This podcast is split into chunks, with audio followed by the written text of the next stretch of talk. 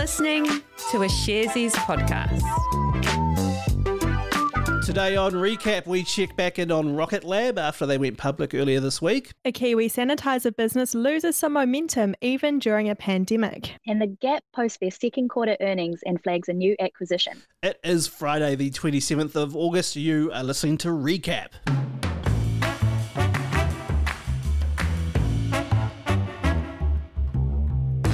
Hey, tēnā koutou katoa. I'm Jose. I'm Alice.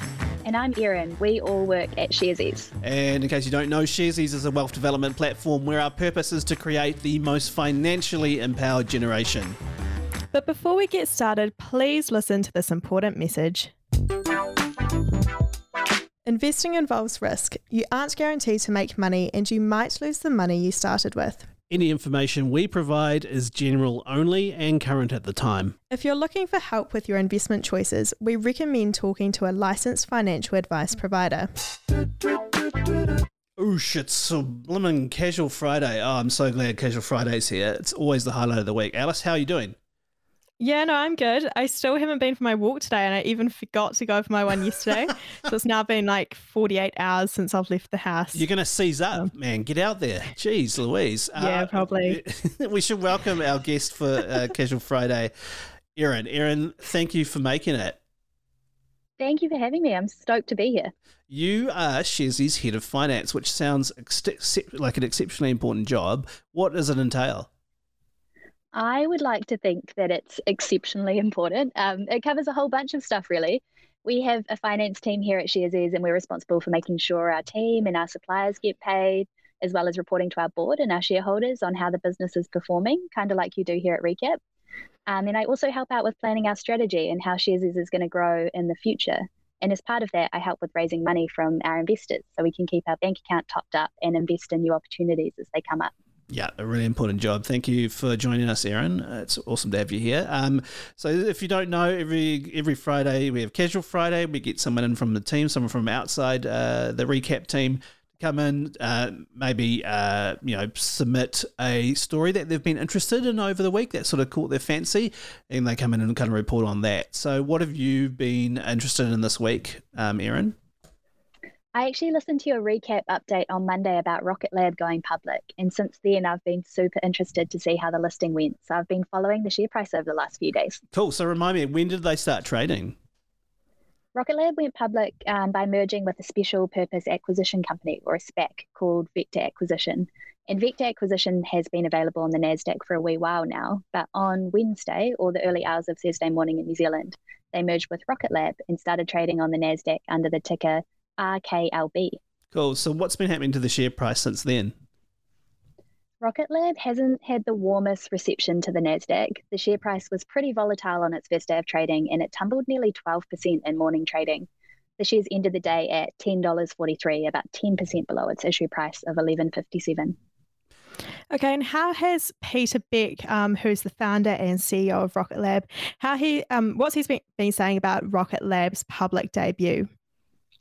When Peter was asked about Rocket Lab's share price slide on the first day of trading, he said he hasn't even really been watching the share price.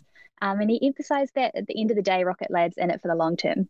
It seems as though he's really taking a longer term lens to the share price and isn't too worried about day to day fluctuations or the first day of trading at that. Mm, he, seems, he seems like a real smart cookie, but I just also want to say he's got an amazing head of hair a beautiful he curls. does. I've noticed that as well. It's beautiful. He's got. I mean, he must have like when he goes over to his mum's place or something, all her friends must run their hands through his hair and go, "Oh, you got lovely curls." I mean, I, I Is have. that curls. what happens to you, Jose? Yes, and forever, you know, my parents and their friends would just be going, "Oh, you've got just such lovely curls, Jose." when I was a teenager, I just wanted to straighten it out, you know, and shave it all off. But now I found a good equilibrium with the curls. So you go, Peter. You keep the curls from one curly man to another. Um. So, but what's enough of that? What's next for Rocket Lab? Um, I really can't stop thinking about Peter Beck's here now, but I also know that activity at Rocket Lab seems to be speeding up at the moment. Over the next month or so, they'll be conducting three launches of satellites for Earth observation company BlackSky. This is the fastest launch cadence the company has demonstrated to date, so things are really speeding up over there. Um, and Peter Beck told CNBC that their focus is on consistently delivering. So I really can't say can't wait to see what's next for them. Me neither. Thanks very much, Erin.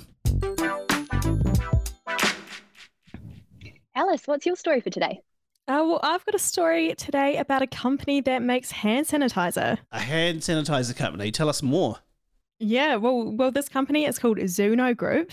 Uh, now they are a Kiwi company, but um, so they're based in Auckland, but they are listed on the Australian Stock Exchange. Um, they listed on there in the middle of last year. And do they just make hand sanitizer?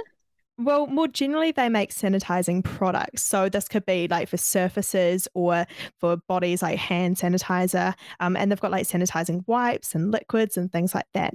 Um, but what they've done is develop this intellectual property called the Zoono molecule. Uh, it's a solution which they say bonds to any sur- surface that it's on. Um, and so they say that their hand sanitizer stays active for up to 24 hours um, and that their surface product um, stays active for up to 30 days.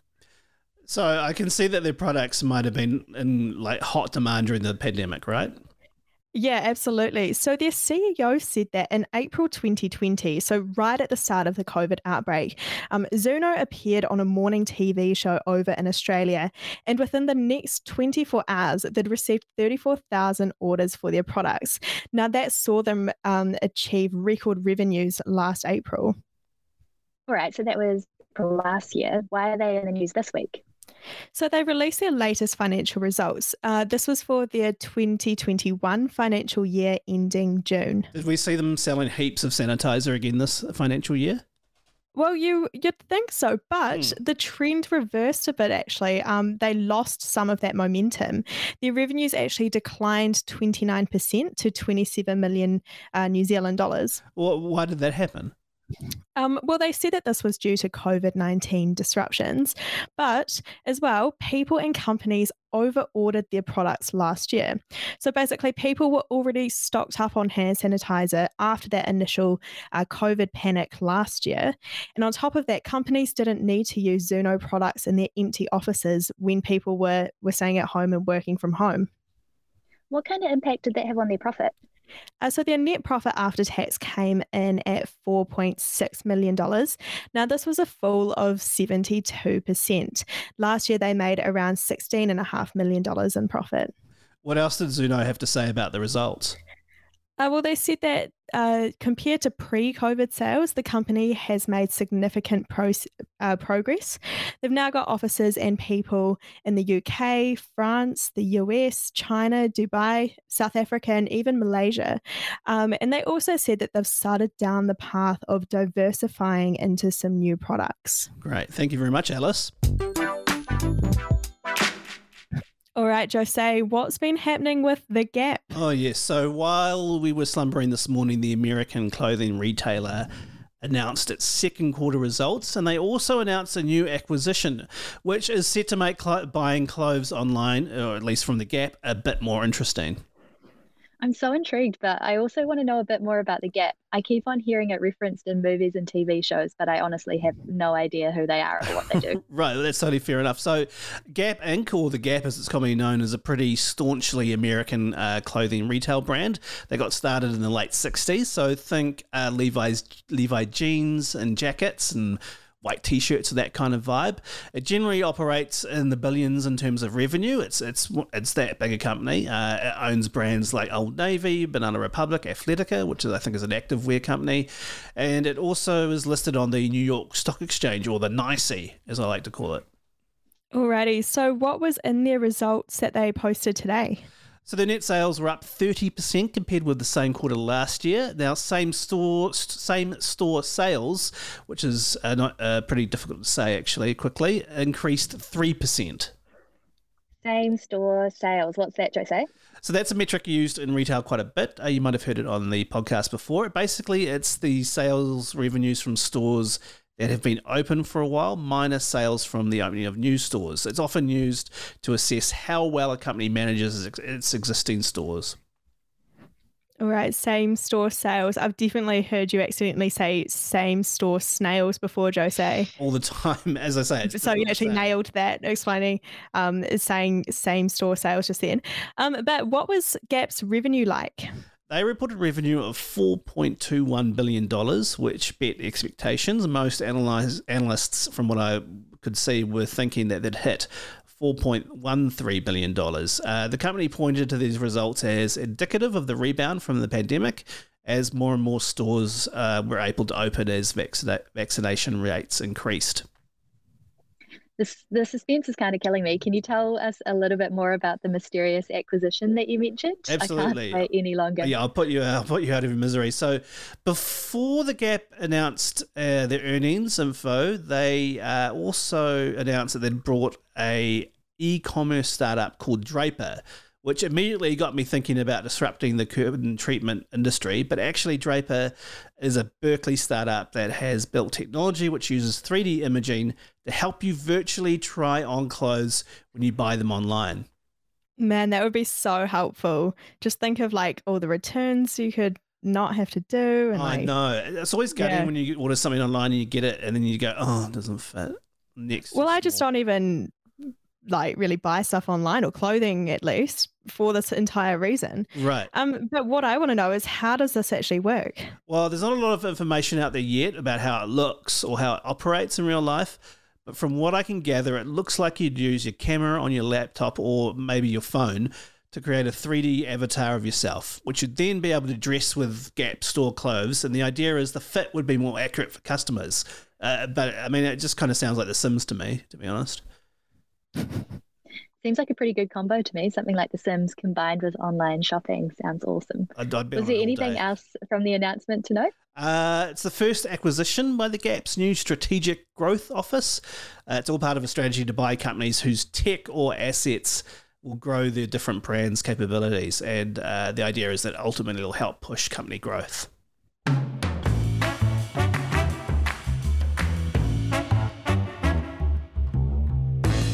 And that was Casual Friday, the Casual Friday edition of Recap for the 27th of August. Thank you very much for listening. Thank you, Erin, for coming on the show. It was a real pleasure. Thanks. Thanks for having me. It's been awesome. If you're enjoying what you hear, please give us a rating and review on Apple Podcasts. Now, Recap will be back next week, but Alice is taking next week off for a good break. So I'll miss you, Alice. It's gonna be it's gonna be bad. It's gonna be bad. What did I hear? I mean, still listen in, still listen in, and, Yeah, and tell everybody worry, I'll, else. I'll listen every day. Thank yeah. you very much. I appreciate that. Um, we'll see you back here. Alrighty. Have a great weekend, everyone. Uh, mā te wā. Yeah. Have a great weekend, everybody. See you then.